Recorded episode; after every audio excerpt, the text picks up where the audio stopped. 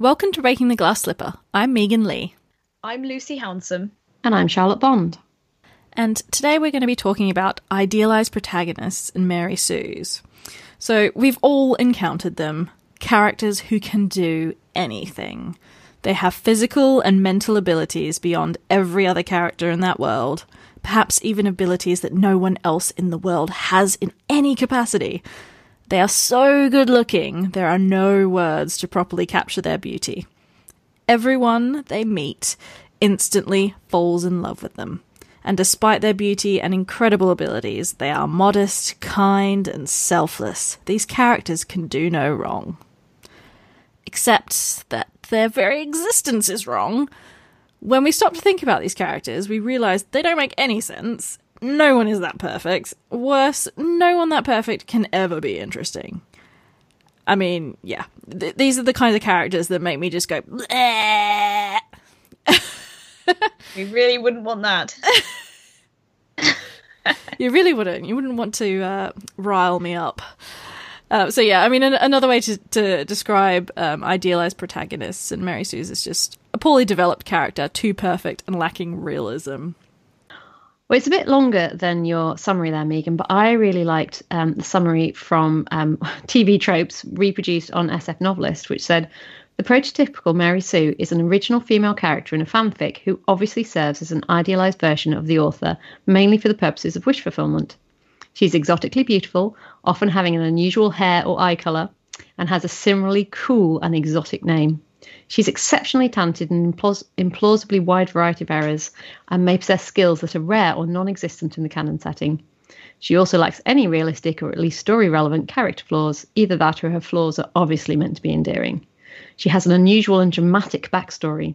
The canon protagonists are all overwhelmed with admiration for her beauty, wit, courage, and other virtues, and are quick to adopt her into their group, even characters who are usually antisocial and untrusting.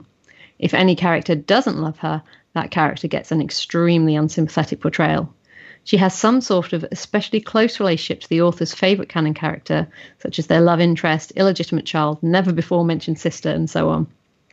Other than that, the canon characters are quickly reduced to awestruck cheerleaders watching from the sidelines as Mary Sue outstrips them in their areas of expertise and solves problems that have stymied them for the entire series.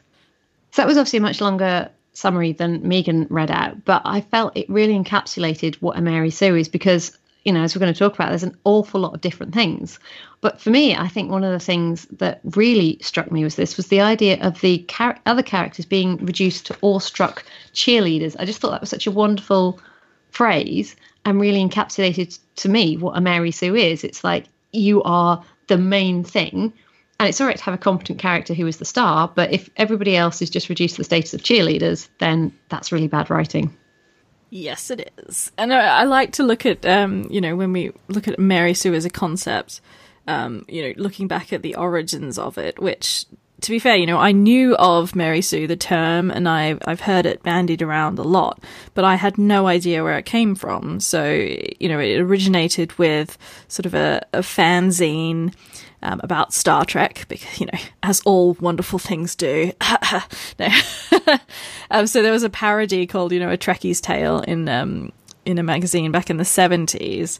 And the, the character there was called a Mary, Mary Sue. And it was that taking off that that then the term became applied elsewhere and yeah i just think that's really interesting how they they kind of saw that that was happening in a lot of those stories where obviously all the women are just fantastic in original series star trek and then obviously you know kirk's going to fall in love with her and she's just going to be the most beautiful creature of all time and you know make me feel terrible about myself but that's fine mm. it seems to be the insertion of you know the author as character that seems to be you know like an, at the heart of of the mary sue this idealized uh, version of ourselves. And i suppose that's why you know um, i'm not surprised it originated kind of in the fan fiction arena because you know how many of us do want to insert ourselves into our favorite fandom and make our you know kind of blaze through the canon and be like you know this is this is where i see myself. And we're kind of it's almost like a you know it, it, it is wish fulfillment. It is putting putting kind of um you know those those deepest desires like it onto paper and in, into reality. And and it and, and i think it's funny because you know when you read a lot of fan fiction you do kind of get a kick out of reading other people's uh, take on that. And and maybe the the creating a mary sue because she's so because she actually has so few defining characteristics, it's easy to kind of insert yourself into that persona, which I guess is kind of where you know her popularity stemmed from. This this idea that we can just all imagine ourselves in this particular kind of you know quite generic character because she encompasses us all as as you know in a kind of wish fulfillment sense. Well, I don't read a lot of fan fiction, but I know that I wrote it way before it was even a thing because, you know, I wrote mine on a BBC computer when, when I was like 10 and I wanted to be in Star Wars. And I, I think a lot of the articles made a really interesting point that pretty much every writer, up to my knowledge, starts off with a form of a Mary Sue character because that's what your young brain starts with. You put yourself in stories you already know because you haven't got the capacity to dream up a whole brand new world with, you know, elves and dragons and all this kind of thing. You take what you know. And the first steps to becoming a creative writer or perhaps an artist or anything like that is putting yourself somewhere that you know and you feel familiar with and playing around with the characters in there. And naturally, it's your head, your imagination. You're going to make yourself the most awesome character ever. And I think one of the things they the articles pointed out was if every writer starts this way, then stomping on all Mary Sue's and just instantly dismissing them is going to stunt young writers and people who are just emerging into the field. And we know from, you know, media sources that there are so many people these days who are successful writers who started out in fanfic. And if you stomp on them too much either in fanfic or elsewhere, you might end up, you know, preventing someone becoming the next J.K. Rowling or the next. Um, actually, no, preventing someone becoming the next Stephenie Meyer might be quite a good thing. Actually, sorry.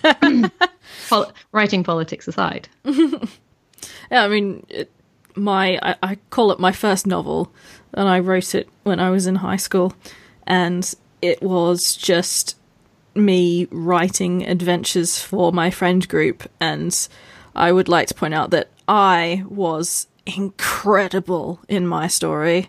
I mean, I got all the guys, they were all falling over themselves to get my attention. It was amazing. so that's yeah. so much that's so much more interesting than mine because when I was a kid, the first story I ever wrote, apart from a vampire story, which didn't really count, um, was how how I was the cool kid at school. And my whole story was just a day in the life of what I wanted to be like. And it brought me so much pleasure to just sit and read it on bad days and imagine what my life would have been like if I was sitting on the back row of the bus with the cool kids, if so and so had asked me to play with them at playtime, that kind of thing. Um, so, you know, I think quite a lot of people do start out that way. And, you know, it's it takes a little while to break away from that and to understand that actually it's not much fun for anybody else to read that kind of stuff, you know, with Lucy's exception. But I think you know, a lot of that's where we start. And I think a lot of it, when you come on to other novels and you sort of grow that, it's trying to find the balance between the character you really want to be and the character that you think is A, realistic and B, will appeal to other people. But where do you find that line? So obviously, like, I don't know if you felt the same, Charlotte, but when I was little, I wanted desperately to be Princess Leia, and she was entirely my wish fulfillment because she was incredible. And I mean, I still wish that I could be Princess Leia. Where's the line between a character becoming almost like the, the wish fulfillment of the reader, the viewer, you know, the consumer of that media versus a kind of authorial wish fulfillment? Can I just say, I didn't want to be Princess Leia when I was a kid. I wanted to be Mara Jade. For anybody who read, uh, oh, read the ah! books, yeah, yes. yeah, she yeah, she awesome. rocked. Yeah. yeah, that that was that's again that was my wish fulfillment. But I think that's because for me, Star Wars was way too real, um, and the characters almost felt like real people, and it would have felt a bit weird pretending I was someone else. Whereas Mara Jade was very clearly an imaginary character, and I could twist her in my head to be something else. Um, I think when I before I read the Mara Jade ones, I just imagined myself as Luke Skywalker's girlfriend. I just made up a reason and went, "Yeah, it's, it's my head. What does it matter?" you know, his long lost love from Tatooine come to find him and brave all the stuff. And um, sorry, this is turning into a slightly uh, psychoanalytical. I suppose there's a narrower uh, zone of experience when it's you know a character created by an author who you know an author who's inserted themselves even into into that character um, than it would be kind of from the other side of things. I don't know whether you have a certain responsibility as an author to. Uh, to stay away from that kind of wish fulfillment? I mean, it's it's a really good question because I mean, as an author, I would like to think that I write I write the books that I want to read, but that's a different statement entirely from from me saying, okay, well, I'm going to write this book because I want to imagine this particular surrounding, and therefore I'm going to create a thinly veiled version of myself with a different name. Um, so they are two very different things. Why is one better than the other? I mean, I suppose you just kind of have to look into the the the popular appeal of um, fan fiction and and what people get out of that. Um, because I have read you know that that it's extremely broad now. There are some you know fantastic pieces of writing. Um, and I always kind of want to go to these people and be like my god you're a fantastic writer. Could you please write something in your an original world? Because I would totally read it because you're great. Um, and and why are you doing this in this you know bumming around in in a in a already created world. Um, but then, you know, there are the ones at the other end of the spectrum, and okay, yeah, so mostly they're smart. And there's nothing wrong with smart. I like a bit of smart. Who doesn't? Um, and and those are kind of probably more the sort of um, Mary Sue territory where we're just jumping in to get a kind of instant gratification, uh, something that you know we've imagined ourselves doing probably privately, and yet here is someone expressing all of those wishes, uh, you know, in the public domain. Um, so you know, there is. I think if we're talking about it in a kind of fan fiction arena, there's there are you know quite extremes of um, example. The way I would look at it is when you start out writing, or if you if you write a Mary Sue, it's like looking at all the toppings you have in your cake box and putting them all on top of a cake and going, "I want something of everything. It's going to be so cool." Whereas I think when you get to be a bit more mature as a writer, you've got you've got more sort of leeway. So, for example, I'm currently planning a series that I plan to release, and I'm looking at all my different heroines that I'm going to have across this, and go, well, actually, one heroine doesn't have to have everything. I could have this heroine have this particular trait, and this heroine could have this particular trait, and this heroine could have this particular trait. And instead of lumping them all into one person and just throwing them into an imaginary world and go, go get them, girl, you kind of go, well, this trait that I really love and I really loved in maybe the Copper Cat trilogy, this idea of this rogue, I'm going to have that character over there to be it. But on this side, I want something a bit more serious, like maybe in Uprooted. Um, and you, I think when you get a bit older and you get a bit more breadth to your writing, you have the ability to kind of go, I don't need to do it all at once. I'll spread it around. And on this in this book, I'm going to focus on this main female character or this main male character. They're going to have this trait as their dominant trait. Maybe a couple of others, you know, also to the fore as well. They and then the other characters, you know, I don't know about you, but whenever I have a protagonist, I always then write the antagonists and the companions to complement that person so that they all kind of work as a team. Uh, and I think perhaps the distinction between a Mary Sue and one that other people are invested in is just the amount of stuff that they've got. I mean, that's the reason why I read out that big long thing at the beginning. Mm. The Mary Sue has all those things. They're fantastically beautiful. They are just brilliant at everything. Everybody falls in love with them. And those are great traits, one at a time. And if you wrote three different books and each of your heroines had one of those traits and then a flaw to balance it, they would be brilliant heroines. But just throwing them all in one is kind of like putting so much topping on your cake you can't actually see the fabulous cake underneath. Yeah, it's again, this is going to be to prove how geeky I am. So, um, when you play certain role playing games, um, so like Vampire the Masquerade, you actually have the choice of when you're building your character, you pick through all these like really interesting traits and so on, but you can actually pick negative traits. It makes it so much more interesting. So you kind of have these, um, you know, perhaps the your character has a terrible phobia, and any time that this happens in the setting in the game, your character, I don't know, passes out for the next turn or something. but it just makes it more interesting, um, completely. So I think you know, and that brings us to, you know, why our idealized characters a problem. And I would say, you know, straight up that they're just not very interesting. If they have like everything about them is just amazing. And you know, especially when you come to fantasy where often these characters will have uh, you know an amazing superpower of some description. If basically they're just untouchable, there's nothing interesting about that or you know, how can you make an interesting story when someone is just so amazing at everything? Well, it's particularly prevalent in fantasy because, um, as you know, I was going to say, um, Charlotte will love this one, but the chosen one, you know, is a great example of like a Mary Sue. Mm.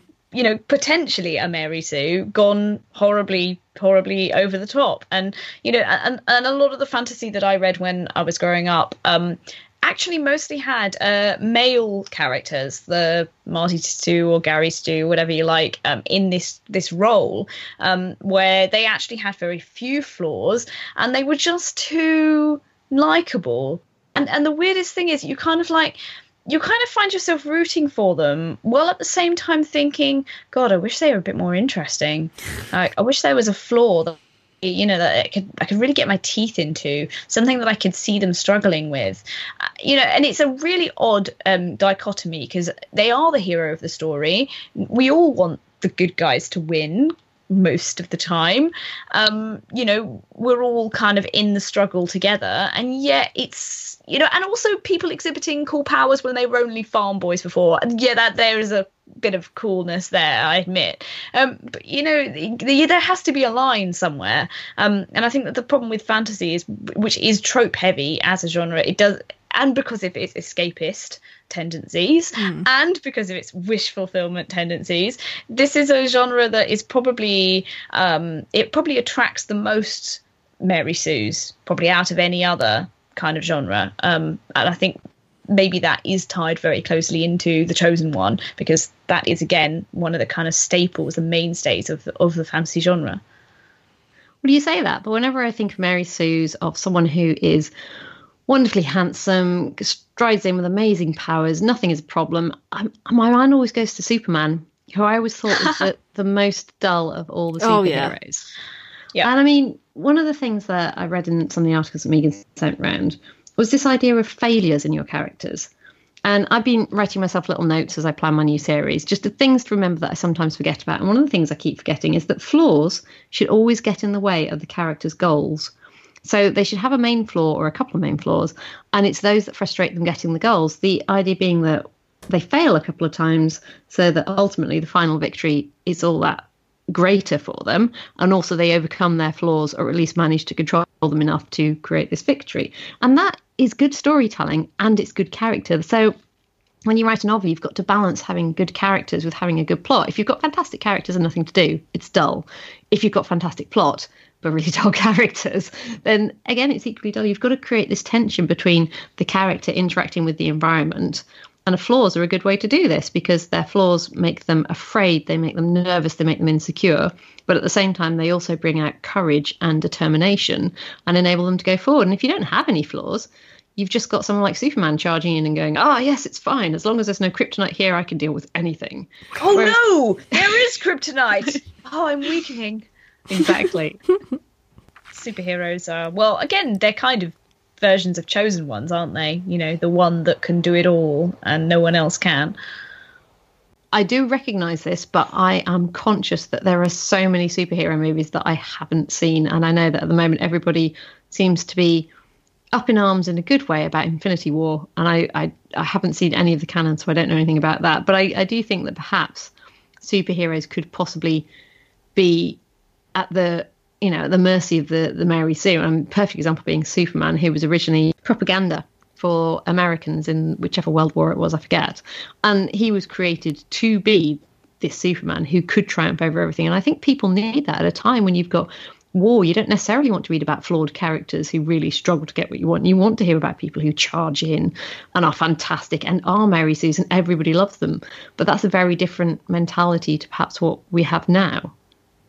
My problem with chosen ones is kind of I think Lucy touched on a little bit with sort of you have you have you know the farm boy who suddenly finds out that there's this great prophecy about them and suddenly they're an amazing fighter despite never having picked up a sword before or you know and it's Yeah. it's that really irritates me because even if you are even if you have some kind of innate ability with something you still need to practice and, and that bugs me you can't just say oh well you have a prophecy about you and then voila you know like it's it's you're amazing it's, it's got to be Training montage. but at least a training montage would explain it. But some of them, they don't even have that. It's just like, oh, you're amazing. Here's a lightsaber. Uh, yeah, and I am thinking of Rey here, but you know, you you need something to actually show that okay, they might be gifted, and that's fine. But there still needs to be some kind of build up or Development. yeah, exactly. Yeah, they can't just jump from A to B, uh, nobody to celebrity kind of thing with nothing in between. Because, yeah, I mean that actually the the stuff that comes in between is the story. That's the exciting part. You know, that's what people have, in its simplest sense, the Magical Academy. That's the you could say that that is a construct for the training montage. You know, you go to the magical school and you fail at some classes and you excel at others, and in the end you graduate Or not. or not. But- or you, yeah. You've made me get, um, you know, the song from Hercules, the Disney's Hercules, where it's zero to hero. That's Oh, now you're I- thinking of Zero to Hero, and I'm thinking of Be a man, you must be swifter than coursing.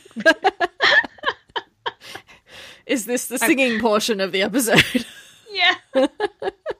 I really don't know whether or not I should tell you that what I'm actually thinking of is the song What We Need is a Montage from Team America. ah, yes. yes. but I don't know. I mean, montages usually work best in films. And um, I'm trying to remember the name. I remember the name of the book. It was Save the Cat, and it was about um, writing for movies. Um, I forget. Um, it was Blake something as the name of the gentleman who who wrote it. But he had this idea of doors. You had two doors that you go through.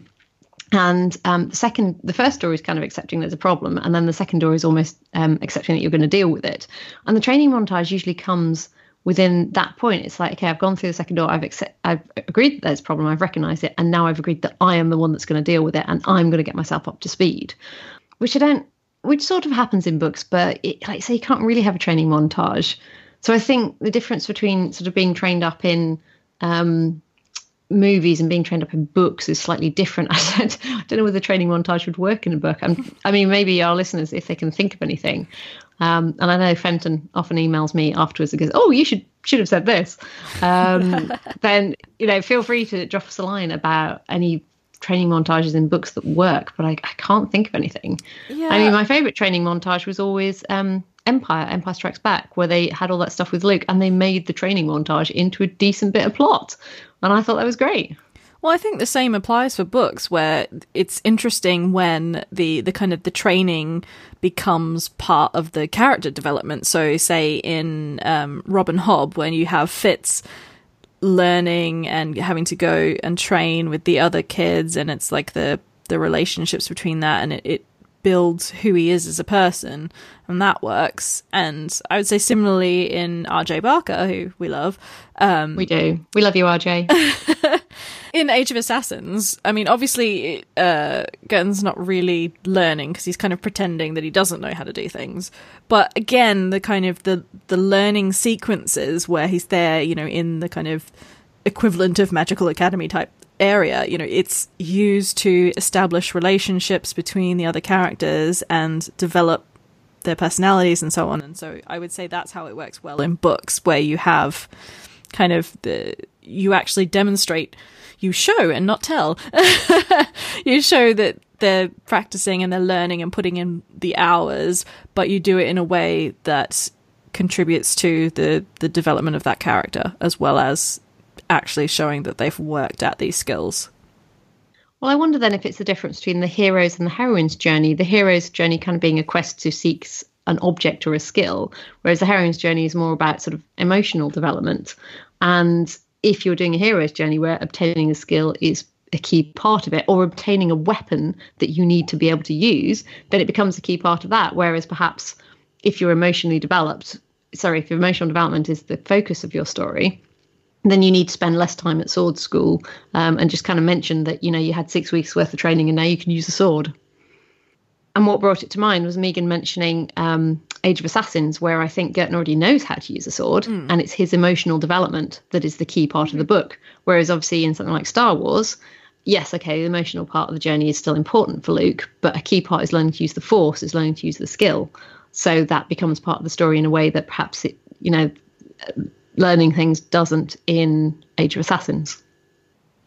Yeah, but again, you have it, it comes down to this realism factor, I would think. So in Age of Assassins, you have it established that, you know, this is a character who has been training for most of his life with his master. Um, and so that, you know, immediately takes away from this idea that this is just somebody who just happens to be amazing. There's an explanation, a realistic explanation, and we you know, as, as a reader, we're not sitting there going, well, hang on a minute. you know, so I think, yeah, that, that definitely does work in that situation, but you need to have something, even if it is just, a, as you say, you know, oh, well, he's had six months of training and now he can use a sword, and that's fine, but it needs to have something. I mean, one of the things that I thought was quite interesting is that this whole idea, this whole criticism of the Mary Sue is based on a character but actually it's not really focusing on a character it's focusing on a storyline really. So yes a character may walk into the world and twist it around and make it his or her own but it's more the story that's at fault than the character. I thought that was quite an interesting take on it and i wonder what you guys thought about that whether it's down to the whole thing rather than just this one character which it seems to have been which seems to be what's been adopted in more modern times just throwing an accusation, oh, that character is a Mary Sue, rather than looking at it as a whole and going, actually, it's just bad story writing. The perfect example being, I suppose, um, as Megan mentioned earlier, Rey in The Force Awakens, who is a perfectly competent character. And really, you know, I really liked her. I thought she had a lot of good points, a few bad points. But one of the things that we mentioned was, you know, we don't see her actually learning how to use the Force. She just knows how to do it. Um, and whether that is perhaps more down to the storyline and the writers rather than the character itself. My thing is that story comes from character, it stems from character. I, I mean, good story perhaps stems from character. I mean, maybe poor story is is an example of what Charlotte's talking about. You know that that you know a poor story when you, you you've got you know you've got a storyline and you have to try and jam your characters into it to make it work maybe that's when you get the Mary Sue because you know you're you're not you've you've put all of the kind of onus and the importance on the storyline and you know your character too i think i think characters are the most important aspect of a story and they are the story.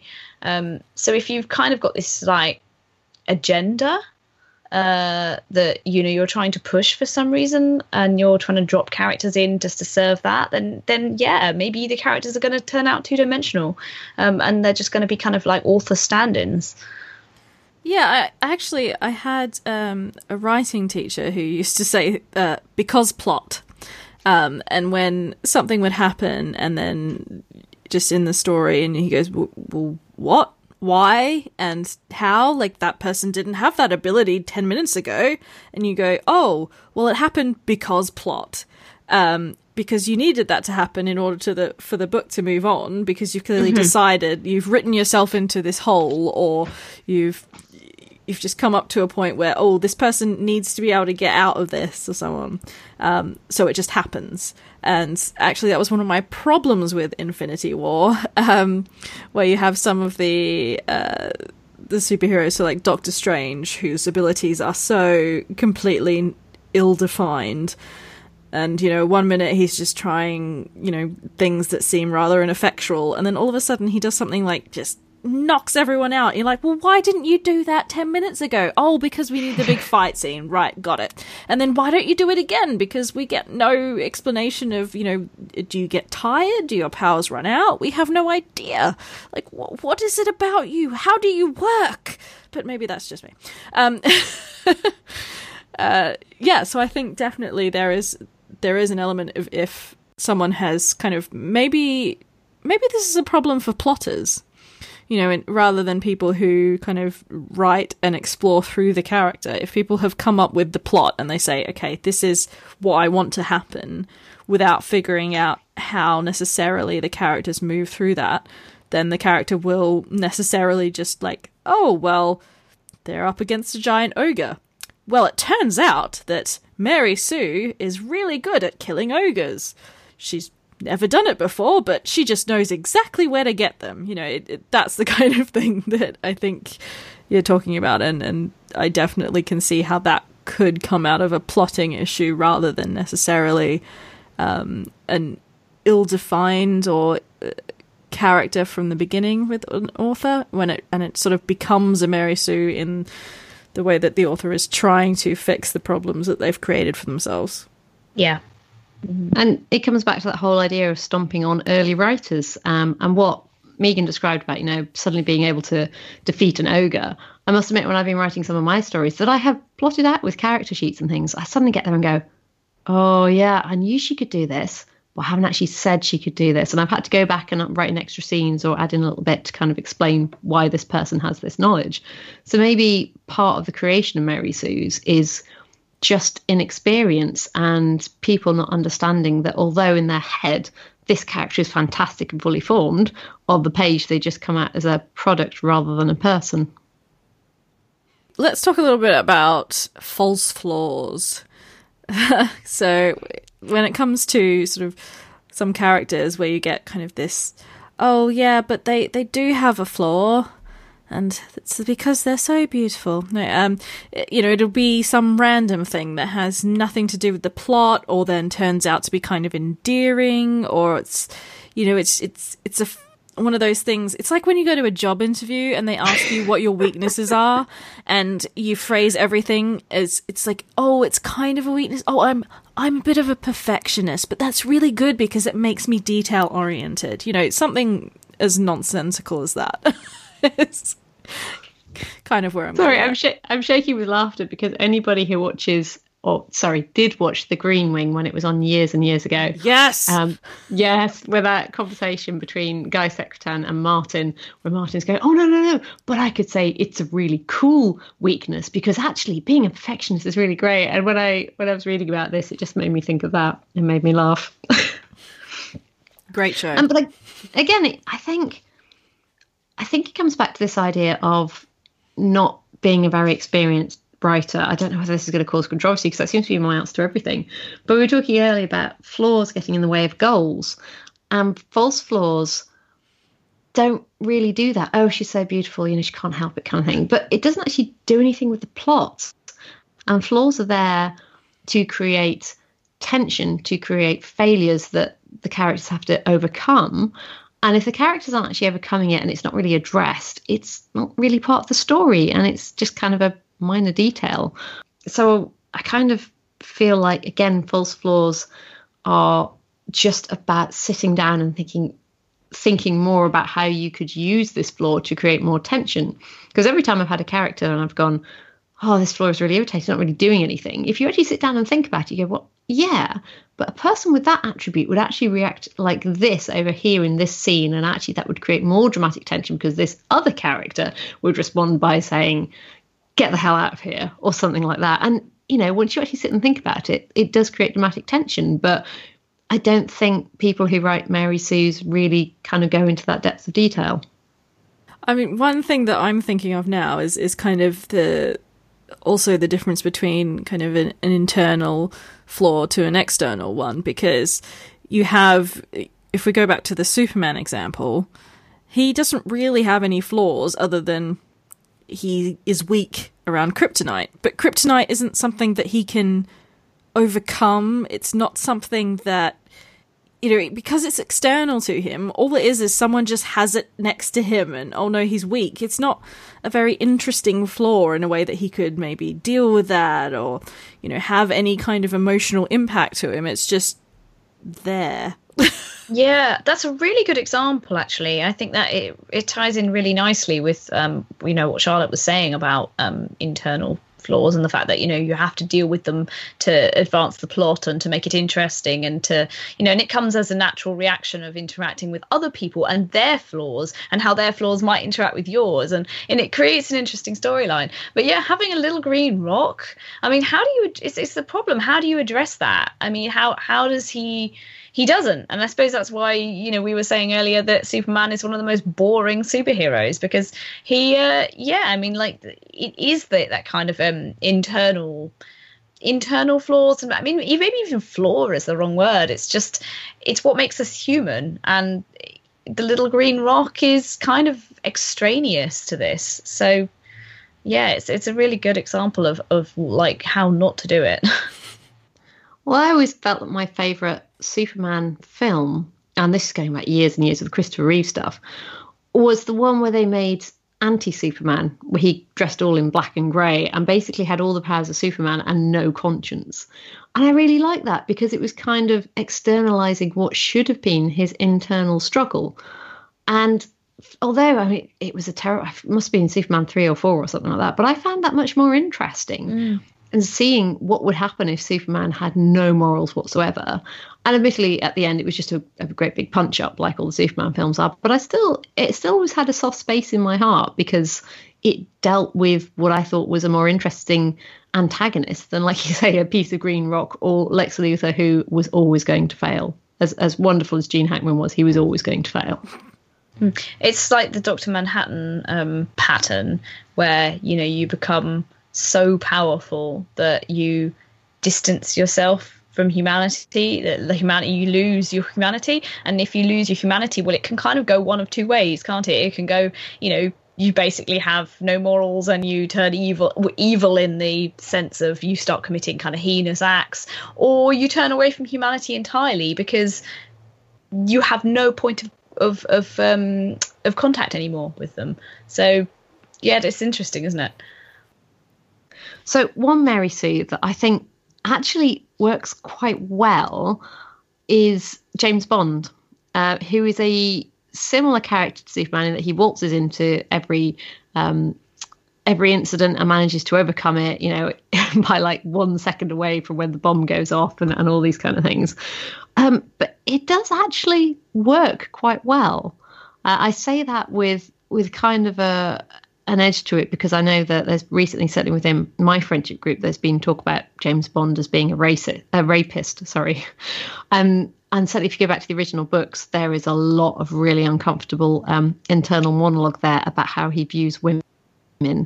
Um, particularly in the first Casino Royale, which I read and which I never ever want to read again. But on screen, it works really well, and it shouldn't because he's this amazingly fantastic guy. And even when they've got him pinned down buckled up with a laser coming towards him, he still escapes and still does it with style without messing up his hairdo. So why why do we think that James Bond works and yet some others just fall completely flat on their face? I think because James Bond is self-aware, it's is aware of the fact that it's kind of blatantly ridiculous uh, and and and it's a bit tongue in cheek uh, and you, when you're watching it, you kind of never really that frightened that something terrible is going to because you know it's not. Um, and anything that does happen, it's kind of has this kind of temporary feel. It's almost like reading one of the more kind of comfortable fantasy books where even when something bad happens, you know that the overall story arc is not going to end in gore and tragedy. Um, and it has this this awareness. I mean, every time he even says his this stupid immortal lines about shaken not stirred, you kind of like you know roll your eyes in a kind of kind of like oh this is so this is so stupid, but kind of so perfect for this kind of film. And and I don't I don't know. I think it must be where that that idea of of of kind of being like a bit meta about itself. I mean it knows I mean the whole I don't know but I've never read the books um so I really can only comment on on how it's portrayed on screen. Um but you know when you you know what you're going to get when you go into a Bond film um, and I know that's what they've been trying to edge away from with Daniel Craig and, and the more kind of recent films, where they've made them a bit darker and, and harder to guess, and they've tried to weave some kind of like psychotherapy stuff and background into it. You know, and I actually don't think they work particularly well like that. I think they're okay. I think the, the better Bond films are the ones that actually, you know, own up to it being a little bit ridiculous. Well, yeah, the problem with the the serious darker bonds is that he still has his like incredible panty dropping yes. abilities where he just sort of looks at a woman and she's like take me you know? Yeah yeah, yeah so they're trying to but then i see what you mean they're trying to move away but they're actually taking all of those cliches with them and it's it's not working. Yeah well or at least you know picking and choosing. It's like you can't have your mm. cake and eat it. You can't say that you're super serious and then still have every single woman he meets want to fuck him. It's just not yeah. it doesn't work. But no. I mean it's it's interesting until you know you've kind of picked up the sort of the it's a bit comedic in sort of the the older ones. You know, it's very cheesy and it kind of leans into that. And it's a caricature, isn't yes. it, of, of itself, of, of, the whole spy, you know, of, of espionage. Well, you would assume with a surname like mine that I would have avoided it like the plague, but actually. actually i grew up with them and i know that i'm a little bit older than you guys and long before we had you know all this, the entertainment and social media we did, had now we used to have the bond films on on easter and christmas and bank holidays. And you know it was at a time when it was too hot outside and you just wanted to sit and chill. So i watched them all. And I've kind of grown up with James Bond, I suppose, in the way other people grow up with Doctor Who. And at the beginning, in the first Sean Connery ones, which I think everybody really likes, he is so he hasn't quite gone into the caricatures that were the later Bond movies like uh, Roger Moore and Timothy Dalton and certainly if like I say I've only read one book and, and that was more than enough but certainly in the books they try to give him a lot of background and Ian Fleming goes into the rationale for why he does stuff and it's really quite dark you know the one that I've read. And then you get the Sean Connery ones and he's you know he's quite serious but also quite um quite competent. And then you get the Roger Moore and the Timothy Dalton ones where he's so smooth it's like watching an oil slick just walking around. And then you start getting pierce brosnan who was obviously quite a bit of a gap. And the thing i noticed about pierce brosnan the very first one was goldeneye where he has that whole bit with sean bean. And you have the first introduction i think even before the movie credits have rolled where he is obliged to leave his partner behind which is something they've never ever explored in bond before in certainly in the in the movies and, you know, people die and he gets the girl and he leaves the girl and he forgets about them, apart from spoilers, sorry, one where his wife dies. But generally, they've kind of kept away from the backstory and, and all that kind of stuff. And each new Bond movie is almost resetting itself. Whereas Pierce Brosnan, I think they tried to explore it a bit more. And then, as we say in the later ones, they really got into the gritty stuff with with Daniel Craig, and they really started to think, what does make this guy tick, and, and what does it do? So to me, it's almost like you've taken an original Mary Sue and that no one has recognized at the point, obviously, and then have turned into a really in depth character. And personally, I'm quite intrigued to see where the next generation is going to go, whether they're going to stick with this really gritty realism or whether they're going to go back to the, the fun of the Mary Sue of the original Bond, where he just kind of waltzes in, um, sort of like Austin Powers, but, but very serious. I mean, I wonder if there's, you know, the kind of um, get out of jail free card when it comes to kind of a genre thing when it's so say you know we've talked we've done episode before on guilty pleasures um you know and i love terrible teen movies and i go into watching terrible teen movies in the hope that there will be a dork who's just you know takes off the glasses and turns out to be the most incredible beautiful woman they've ever seen and you know like i go in for that kind of thing. And does something like James Bond, you know, at least the, the early ones, as you say, because they're kind of setting themselves up for that, does it matter if there's a character that's a Mary Sue. If if you go into it knowing that and kind of wanting that, if if that's all you want from it, does that make it okay? Well, I would say absolutely yes, because again, I grew up with Bond. It was all right. It was really good. What I love, you're gonna hate me for this. What I love is Resident Evil, particularly the first one Uh, with Mila I- Jovovich. I'm sorry, but why I was talking hate to the listeners. okay, because I like that too. Yeah. Yeah. So- but it, it's the same principle. It's just someone, in this case, female, in a very good dress, going around and kicking ass, and it it's just amazing. And I I don't mind that there's no character development. I don't mind that she has all these skills, and the answer is she was a a military trained, implanted agent, secret, whatever. It doesn't matter. It's just good fun. And I think, you know, it is possible to enjoy these Mary Sues, but at the same time, I wouldn't necessarily take it very seriously. And it is very tongue in cheek and it is the most unbelievable film ever, but it is good fun. So it seems like it comes down to a point of awareness that if you if you the reader or the viewer are aware that this is what you're going into, um, or uh, whether the the piece of media itself, be that a book or a film, is aware that that's what it's presenting to its audience, then you know that's okay. It's not something that you're going to come out feeling like you've been shortchanged or you feel oddly disappointed. You know that i if it's if it's billed like that, then what's the problem? Yeah, don't have delusions of grandeur about the, uh, you know, high literary canon that you're going to step into and then just have really unbelievable characters who are just amazing at everything. That doesn't work. But if you're you're not aiming so high, then hey, why not? If you just want to write a bit of Dragon Age sex dungeon smut, then you know go for it because we're all for it. yes, we are. And maybe that's why this whole thing kicked off in the first place because Star Trek, okay, unbelievable.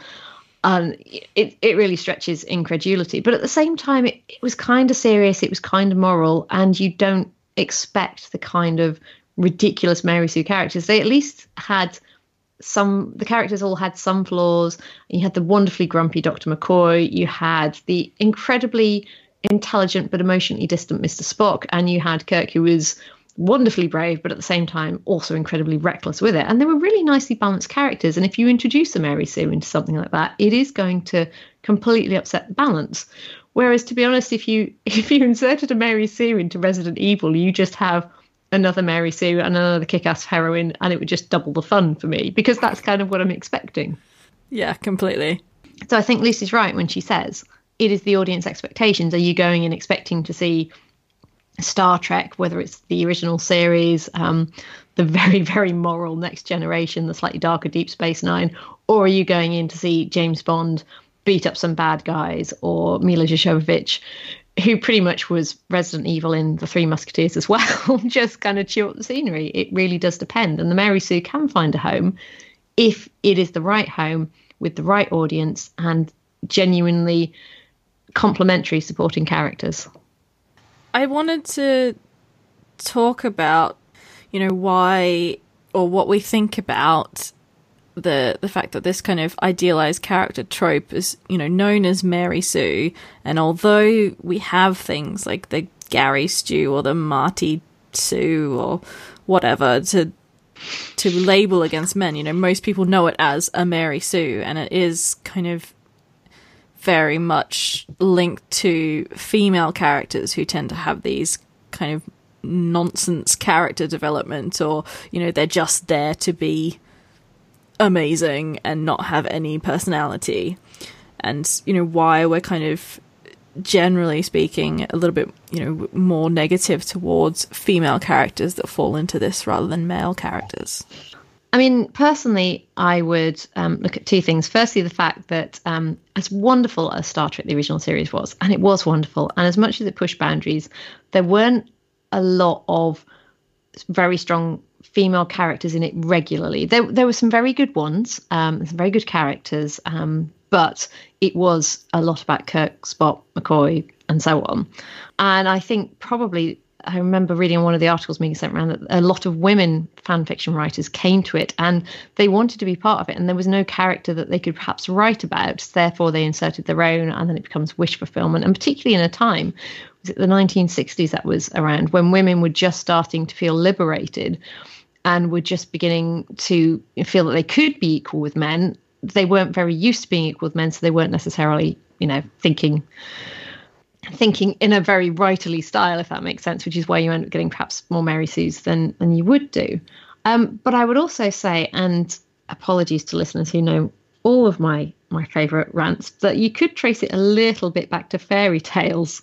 Um, if you look a lot of, a lot of fairy tales that involve men, there are quite a lot of men who rely on luck and skills. I mean, the, my favourite one is always the boy who learned to shudder, is about a young lad who has no fear at all and he goes out and he encounters all these monsters and he just outwits them just by being so wonderfully unafraid. And he's not particularly brave he's just not afraid. And then he learns to shudder because he realizes that the the young love he left behind is dying and that really instills fear in him. And that's the whole point of the story but a lot of the previous fairy tales had men with a lot of luck in them and the world twisted around them in a weird way but Women, not so much when it came to fairy tales. So men were used to well, we're all used to reading about men having the world twisted around them and just waltzing in and, and defeating everything.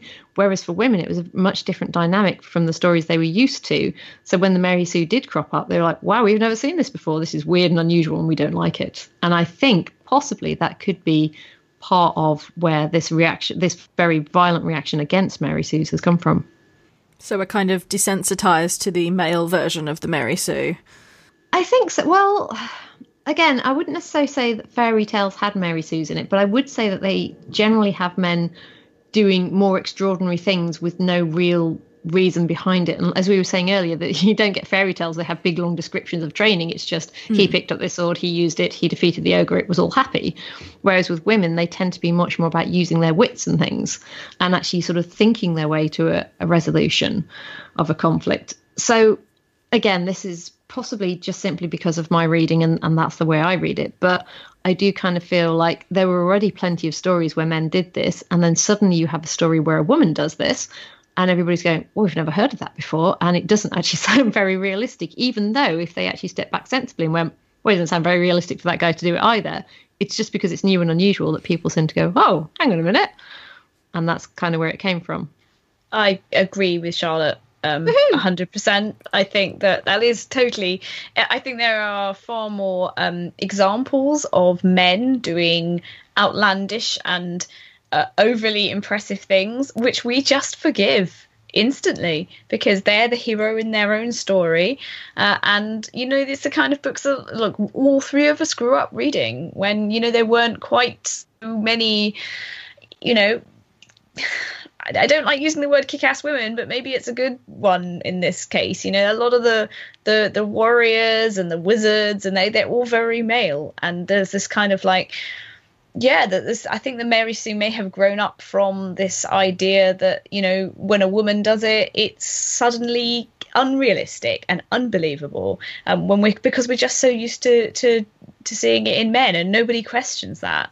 Uh, and the other thing that kind of gets me is um, I noticed that when reviewers, especially male reviewers, um, are reading a, a book with a female character, main female character, um, and they're struggling to find reason why they didn't like the book, they tend to drop in the Mary Sue line as a kind of oh well this is the reason i didn't like it because clearly the character is a mary sue when i most of the time whenever i see that i heavily disagree that the character is a mary just think that there's a, a lot of uh, reviewers find this a very convenient and it's maybe it's not just male reviewers it's female reviewers too. They find this a convenient um, excuse to to actually you know so they don't really have to come up with anything you know in in great depth about what was what they found problematic with a certain story. They oh no the characters are mary sue therefore none of the book could work at all.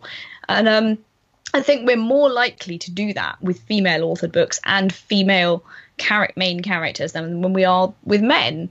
Um, and I think that probably stems from again what Charlotte was saying that this this uh, you know not being used to seeing women in positions of power. That's a terrible thing to say, um, but I think this is the that's still the problem, kind of right at the heart of, of genre um, writing and and the way that we view the, the genre as a kind of commercial entity. So, to maybe to to end on a little bit of a happier note, um, shall we talk about some of the our favorite characters who who really kind of overturn this trope? Because there's one that when I read it, I just thought, wow, this it really leapt out to me as a character, main protagonist who was allowed to be flawed in very real ways, um, especially when it came to the, the style of story it was. So um, the one I'm thinking of is Nyxnissa from Kameron Hurley's Bel Dame Apocrypha series. She's, you know, this, uh, you know, she was a warrior. She's um, a mercenary. She is really tough she's very good at what she does. You know, she does bomb disposal and she's got all these skills, but you know, she was properly trained as uh, and all this kind of stuff. But she can't aim for shit. She is terrible with a gun. She walks around with big, you know, fuck off guns that you'd be terrified of, but she can't use them. She's like spraying them out into no man's land because she has no idea where, like, how to aim at a target. So uh, that just, I, I just love that. That was just so good to me because you know it, it, and especially because like the way that the world is all set up you just expect her to be oh okay this is just going to be one of these ones where this woman is just incredible at everything to do with fighting or whatever and then oh no it turns out she can't aim and i just i, I lost it i think that is just bloody brilliant. Uh got a manga slash anime recommendation.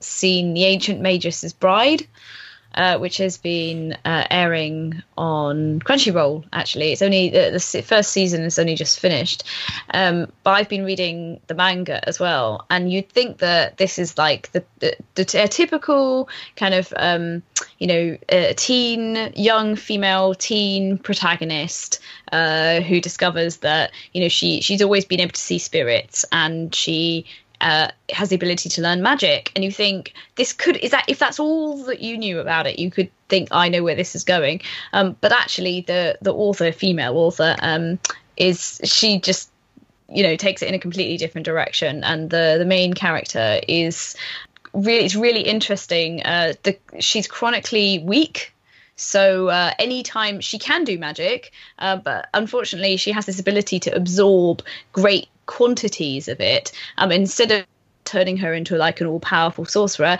it kind of breaks down her body from the inside. So she, after doing some, you know, after maybe helping somebody, and she's very kind, so I mean, she'll help people even when it puts her own life at risk. So you think, oh, another maybe overly kind person, but her backstory is such that you know I won't get quite complex. Um, but every time she kind of, you know, uh, saves something or, achieve something, she falls unconscious and starts coughing up blood. That is a pretty pretty big handicap to you know being you know you could turn out to be the teen kind of like you know witch basically of, of your own story. And so i thought that that was a really great example. So yeah if you haven't read ancient magus' bride then it's um it's a really it's a really good uh, manga series. I was thinking about this and i think the I like seeing my characters develop emotionally, but I also like seeing them build extra skills. Um, so the ones that I thought of in particular were um, Lucy can probably help me out here with the pronunciation of the heroine in Uprooted, Agnieszka. Agnieszka. There we are. Um, I really liked her because at the beginning, now I will I will preempt this by saying Uprooted is one of my favourite stories ever.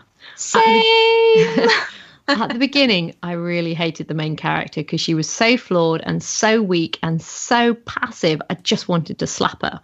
And I kept going with it for a little bit. And she just, she just develops into this amazing heroine who yet somehow still retains her vulnerability. And I realize as I said that how that sounds like a horrible romance novel, but it really isn't. She she manages to maintain her slight insecurities and her quiet, passive nature, but at the same time become quite kick ass and challenge the stereotypes around her.